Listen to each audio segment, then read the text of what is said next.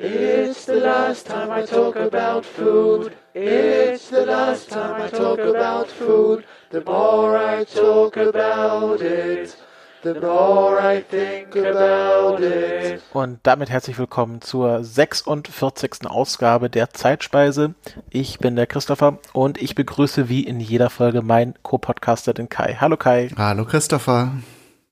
Ja, Kai, du hast in der letzten Folge schon angekündigt, heute wird ein bisschen geruchs- und geschmacksintensiv und wir reisen auch weit in der Geschichte des Essens zurück, denn es geht um ne, das mysteriöse Garum. Genau. Und äh, das war tatsächlich äh, zu bestimmten Zeiten im alten Rom äh, omnipräsent. Also äh, ich gehe noch, gleich noch ein bisschen genauer darauf ein, äh, wie omnipräsent das war. Äh, aber wir, wir fangen mal am Anfang an, dass äh, der Ursprung von Garum wird vermutet im äh, Griechenland äh, oder sogar Karthago.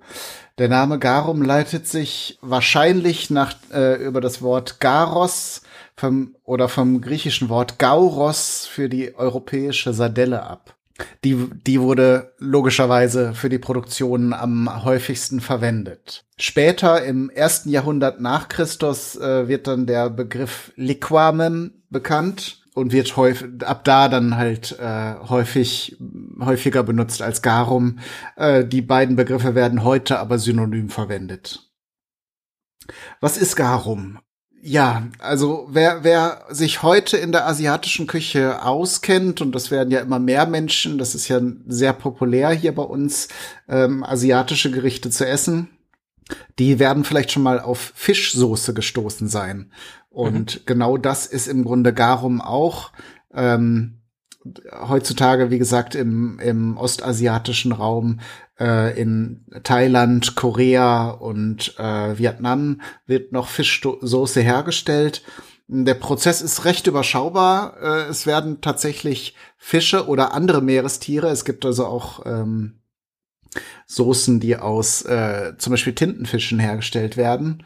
Und die werden dann mit sehr viel Salz in äh, irdene Gefäße geschichtet. Und dann wird das Ganze ähm, reifen gelassen, sagen wir mal so. Und so war es halt auch im alten Griechenland beziehungsweise später im äh, nahezu gesamten Mittelmeerraum. Also auch Produktionsstätten in Spanien sind bekannt.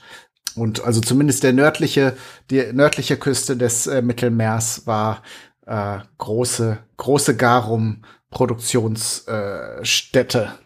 Zum Prozess vielleicht kurz gesagt, ich habe das jetzt nicht so im Detail erforscht. Du hast ja, als wir nach der langen Pause wieder in die in die Zeitspeise-Episoden eingestiegen sind, so ein bisschen den Themenkomplex der Fermentation äh, eingeleitet, Christopher. Mhm. Da äh, darum da darum handelt es sich hier natürlich auch.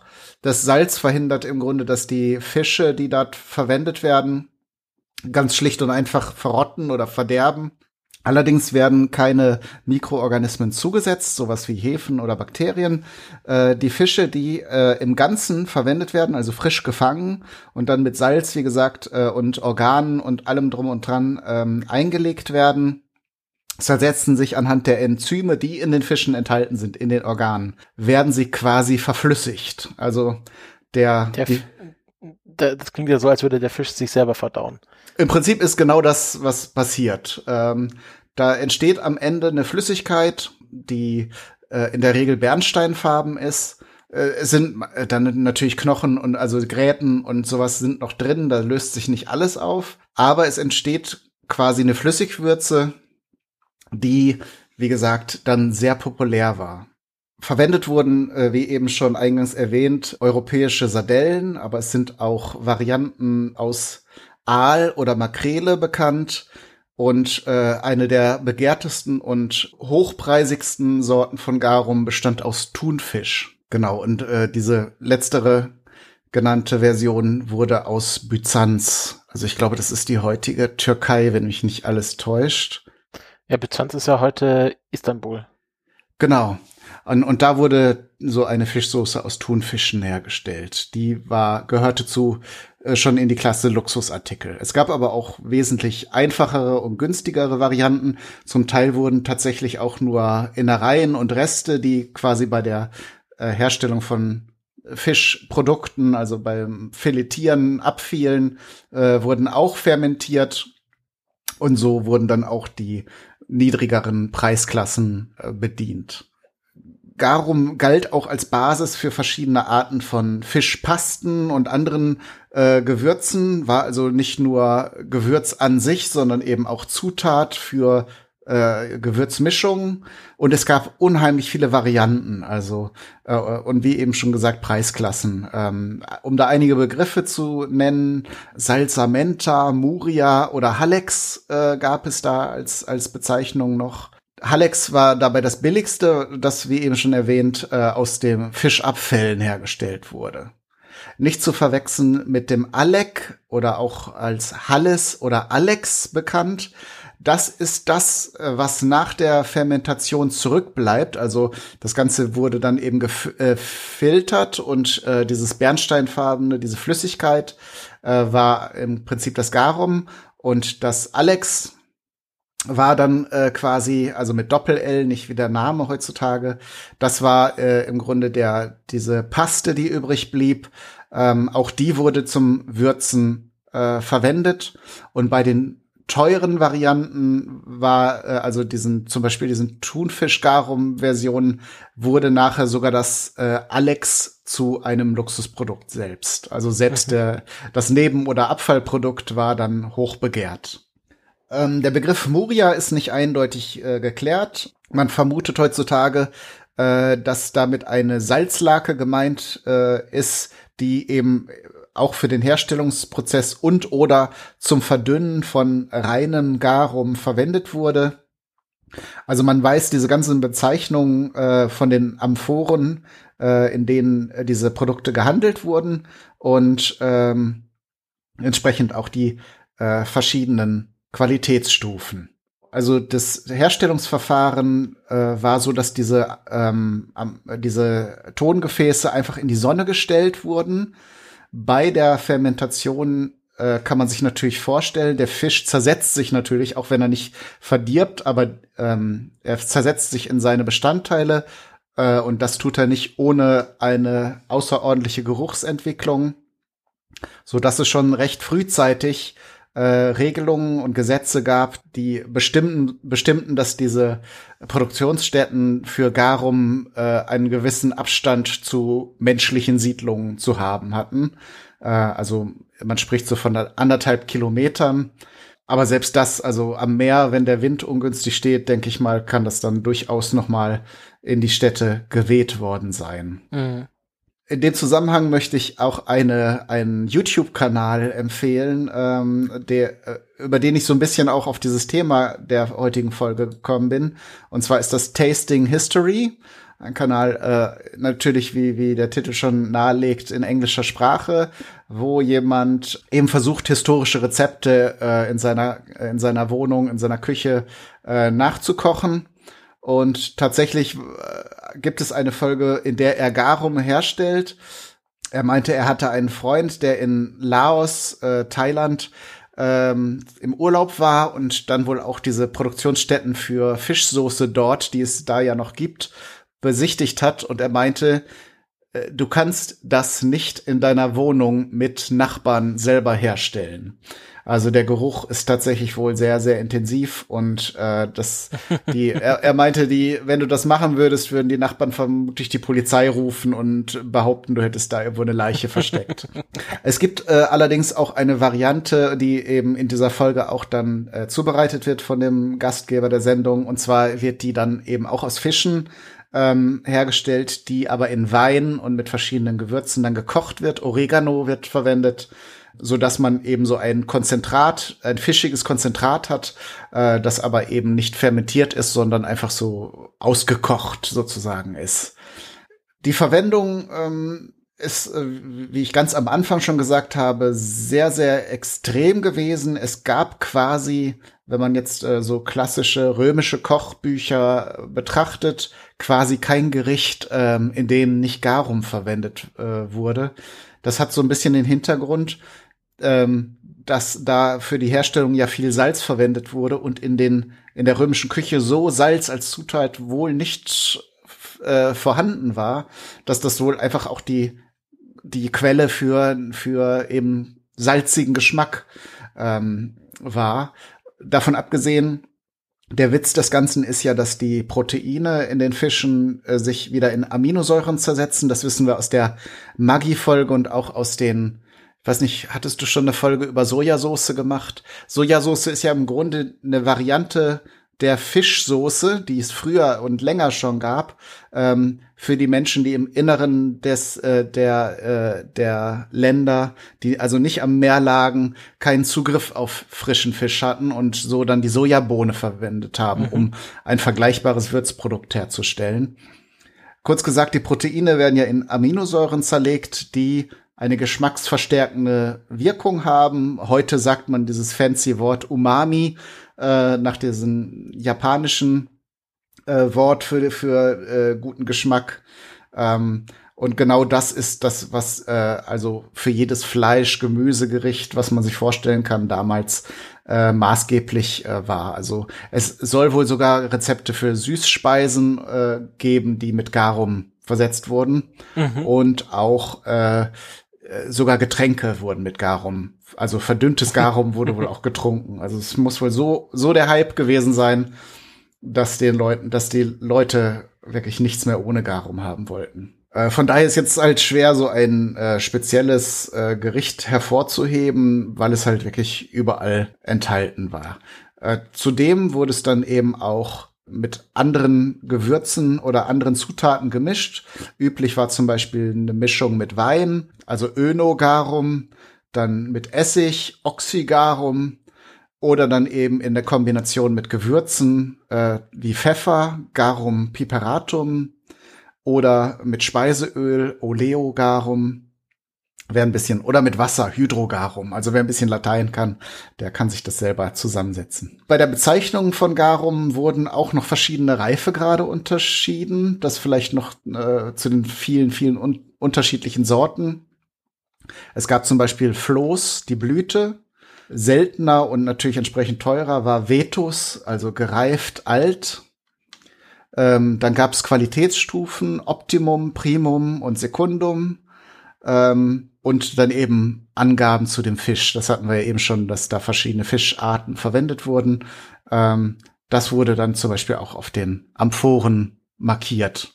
Interessanter Aspekt ist noch, dass äh, Garum dann auch den Weg in die Medizin äh, dieser Zeit gefunden hat. Es, äh, wir, wir hatten ja an anderer Stelle schon mal die Säftelehre und die verschiedenen Temperamente, die laut der damaligen Ansicht ins Ungleichgewicht geraten konnten und das Garum dem wurden äh, die Eigenschaften trocken und heiß zugeschrieben, so dass eben entsprechend Krankheiten, denen man die gegenteiligen äh, Gewichtungen zugeschrieben hat, damit behandelt wurden.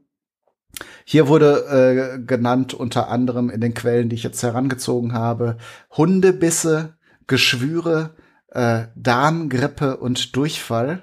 Es wurde angeblich sogar bei Ischias-Beschwerden in den Körper injiziert. Ui, ui, ui. Und äh, ich finde es zwar, ich, ich halte unsere Hörerinnen und Hörer zwar für äh, gebildet und klug, aber man muss es vielleicht heutzutage dazu sagen, wenn ja eine eine Lehre aus dieser Sendung zieht, das hat äh, der Host dieser äh, dieser YouTube-Sendung über Garum auch gesagt, dann bitte, dass man Garum auf gar keinen Fall in den Körper injizieren soll. also auf gar keinen Fall. Also in Zeiten, wo amerikanische Präsidenten äh, Bleiche zu injizieren empfehlen, muss man es vielleicht wirklich dazu sagen. Aber gut, also ne, so eine Fischsoße könnte einem auch klar sein, dass man die nicht in, direkt in seine Adern pumpen möchte. äh, Garum heute, ich hatte es ja auch schon gesagt, äh, das Äquivalent, das man heutzutage noch äh, trifft, antrifft, sind die äh, asiatischen Fischsoßen. In Vietnam ist es ja das Nuoc Mam, in Thailand Nam Pla und äh, viele weitere Varianten. Da ist es halt noch ein fester Bestandteil der Küche. Ähm, habe ich tatsächlich auch im Kühlschrank. Da können wir ja gleich noch ein bisschen drüber reden. Du hast es wahrscheinlich auch. Ich glaube, du hast ja. es auch schon mal erwähnt, ja. ähm, weil es zum Beispiel für die großartigen äh, vietnamesischen Suppen wie Pho äh, eine wesentliche Zutat ist, aber auch für Kimchi kann man es heranziehen. Und tatsächlich ist es auch so, dass das eine Zutat ist, ähm, das kann man sich vom Herstellungsprozess her auch denken. Wenn man jetzt so eine Flasche öffnet und daran schnuppert, würde man nicht davon ausgehen, dass man das in seinem Essen drin haben will. Aber tatsächlich hat es einen sehr, sehr großartigen Geschmack, ein sehr feines Aroma. Ähm, ist vielleicht wie bei bestimmten Käsesorten. Muss man, muss man sich dran tasten, wenn man es überhaupt möchte, muss man natürlich gar nicht, aber äh, ähm, ist vielleicht ein Lernprozess, sich damit anzufreunden. Im Englischen würde man sagen, it's an acquired taste. Acquired taste, genau. Äh, was, was ich noch abschließend sagen möchte, es gibt noch ein, äh, ein Produkt dieser Art, das tatsächlich noch im, am Mittelmeer hergestellt wird. Und zwar ist das Collatura di Alici.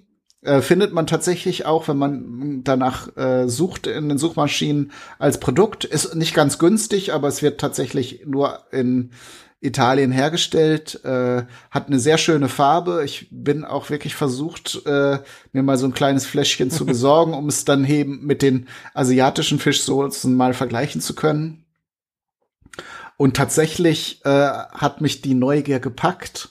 Und ich habe auch versucht, oder ich versuche aktuell gerade äh, Garum selbst herzustellen.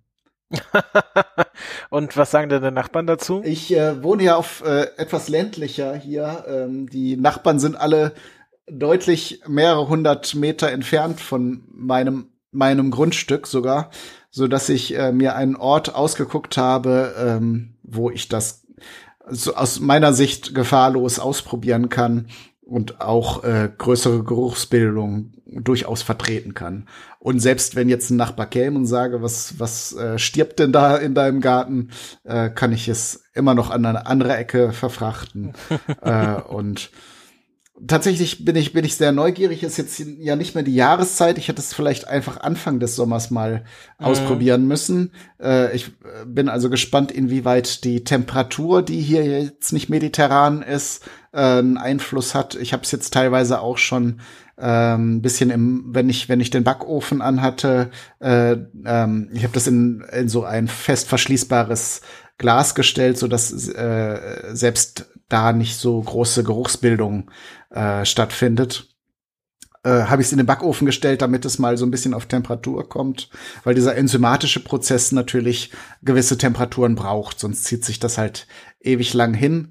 Und der andere Punkt ist natürlich, dass ich nicht am Meer lebe und keine frisch aus dem Wasser gezogenen äh, Sardellen habe, allerdings in so einem ethnischen Supermarkt äh, gefrorene Sardellen, die vollständig waren, gefunden habe und jetzt gespannt bin, ob diese enzymatische Reaktion dann darin stattfindet. Werde ich aber in meinem Kochformat, äh, äh, dem Hobbykoch-Podcast, ähm, äh, eine Sendung drüber produzieren und dann über Sieg oder Niederlage entsprechend berichten. Ich hab, äh, du hattest ja schon in unserem konspirativen Telegram-Channel äh, ein Bild davon geteilt. Jetzt weiß ich auch, was das war. ähm, und äh, ich bin, ich bin sehr gespannt darauf, was daraus wird ja, es sieht mittlerweile anders aus. Ich will euch natürlich da auch nicht nerven mit äh, irgendwelchen Fotos von äh, fermentierendem Fisch, aber ich, ich kann gar nicht genug Fotos von fermentierendem Fisch sehen. ja gut, du bist natürlich auch äh, an Fermentationsprozessen interessiert. Ähm, ja, ich werde also vielleicht hin und wieder mal so einen Zwischenstand, wenn sich da optisch auch einiges verändert, ähm, was darüber senden äh, in, in irgendeiner Form. Also auch für alle, die jetzt zuhören und die die Neugier gepackt hat, werde ich das also auch noch mal aufbereiten und dokumentieren. Wie ist es denn bei dir, Christopher? Du hast äh, äh, Fischsoße im Kühlschrank. Was äh, was sagst du denn jetzt zu dem äh, Garum der alten Römer? Mm, ja, also Garum war natürlich noch ein Begriff aus dem Lateinunterricht. Ähm, wir hatten da mal so, ein, so eine Einheit äh, lateinisches, also römisches Essen. Ähm, da gab's ja auch die spannendsten Sachen wie Vögel, die aus Torten rausgeflogen sind und äh, Hummer, die wie Elefantenrüssel aussahen. Ähm, äh, und die Fischsoße als Zutat habe ich dann erst sehr spät entdeckt, als ich dann angefangen habe, selber Kimchi zu machen. Ähm, hatte ich ja in der Kimchi-Folge erwähnt, dass traditionell dort äh, auch Meeresfrüchte reingehören und wenn man die halt nicht frisch zur Hand hat, kann man im Asiamarkt seines Vertrauens äh, Fischsoße kaufen. Ich glaube, die wird tatsächlich auch äh, eher aus Meeresfrüchten gemacht als aus Fischen. Ähm, auf jeden Fall ist da als Logo ein großer Tintenfisch drauf. Mhm. Ähm, und ich glaube, das ist dann halt mehr so, dass du da irgendwelche Kalamari und so drin hast. Ähm, hat aber auch die, wie du beschrieben hast, diese charakteristische bernsteinfarbene äh, Färbung, die Flüssigkeit. Und mittlerweile, immer wenn ich was so koreanisch, asiatisch in die Richtung koche, tue ich meistens immer so ein, zwei Schüsse ähm, Fischsoße rein. Das wertet doch eigentlich im Grunde jedes Gericht so ein bisschen auf. Ähm, also äh, ich kann mir auch gut vorstellen, wenn man äh, irgendwie, ne, wie du gesagt hast, eine Pho oder ähm, ein Tofu-Gericht, äh, irgendwie Mapo-Tofu oder so kocht. Ähm, das ist so ein bisschen ähm, das, das Maggi äh, der asiatischen Küche. Mhm. Ähm, und äh, ja, also es ist gar nicht so sehr, dass der Eigengeschmack da eine Rolle spielt, der natürlich auch, aber es ist einfach so, dass es diesen ganzen den ganzen Geschmackskomplex des Gerichtes nochmal so ein bisschen äh, herausarbeitet. Und äh, deswegen habe ich immer äh, einen guten Vorrat an Fischsoße im Kühlschrank und die hält sich tatsächlich auch ewig. Also das mhm. ist dadurch, dass es halt fermentiert ist, dass es halt immer gut gekühlt ist, ähm, glaube ich, kann man die auch über einen längeren Zeitraum dann tröpfchenweise verbrauchen. Natürlich. Und äh, was mir gerade noch einfällt, an, in vielen Quellen wurde auch äh, darauf hingewiesen, dass die Worcestershire Soße, die wir ja auch schon in einer Sendung behandelt haben, mhm. äh, ja eine ganz ähnliche Grundlage hat, ähm, die, äh, die ja auch zum Teil auf fermentierten Fisch basiert. Mhm. Mhm. Äh, was ich auch nicht erwähnt habe, ist, dass äh, in diesen Rezepturen, ich habe es jetzt eben in dieser Reihenform Salz und Fisch ähm, genommen, oft auch noch Gewürze und äh, Kräuter zugesetzt wurden. Ähm, zum Beispiel äh, Oregano hatte ich eben schon erwähnt, aber auch viele kräftige Gewürze wie ähm, Rosmarin oder ähm, Koriander, solche Dinge, also die Koriandersamen. Ähm, da gab es halt viele, viele ko äh, verschiedene Kombinationen, die vermutlich auch auf der Verfügbarkeit da äh, in der Nähe der Produktionsstätten zurückzuführen sind. Und so noch mal noch mal die Vielfalt dieser Arten äh, enorm hoch hochgeschraubt haben, weil jede jede Produktionsstätte konnte natürlich auch noch mal eine beliebige Zahl von verschiedenen Würzungen da äh, in ihre in ihre Soßen reingeben. Mhm. Genau. Ähm, dann vielleicht noch zum Abschluss ein äh, lateinisches Zitat. Garum non bibere. Das kannst du bestimmt auch übersetzen, oder? Äh, garum soll man nicht trinken? Genau. Wobei eben mit der Ausnahme, wenn man es stark verdünnt oder vielleicht in den Wein schüttet, dann ist es, gilt es, aber so in purer, in der Reinform sollte man es nicht trinken. Ja, das ist doch eine gute Empfehlung. Nicht trinken, sich nicht direkt in den Rücken spritzen lassen. genau. Und äh, dann, äh, dann bleiben wir alle glücklich. Ganz genau. In diesem Sinne, vielen Dank für eure Aufmerksamkeit. Ach so, und ich, hab, ich bin auch ein bisschen raus. Christopher, was, was haben wir denn in der nächsten Folge für ein Thema? Ja, in der nächsten Folge, ähm, es hat ja bei uns jetzt schlagartig der Herbst eingesetzt, aber ich finde, das ist für mich jedenfalls kein saisonales Produkt. Rede ich über ähm, verschiedenste Eisbecher und äh, ihre Herkunftsgeschichten. Äh, Mhm. Da gab es auch ganz viele Fragen von Hörerinnen und Hörern, ne? Ja, ja, genau. Da habe ich mal ein bisschen so aufgeräumt damit. Alles klar. Da bin ich schon sehr gespannt und wünsche euch allen da draußen alles Gute und bis zum nächsten Mal. Tschüss. Tschüss.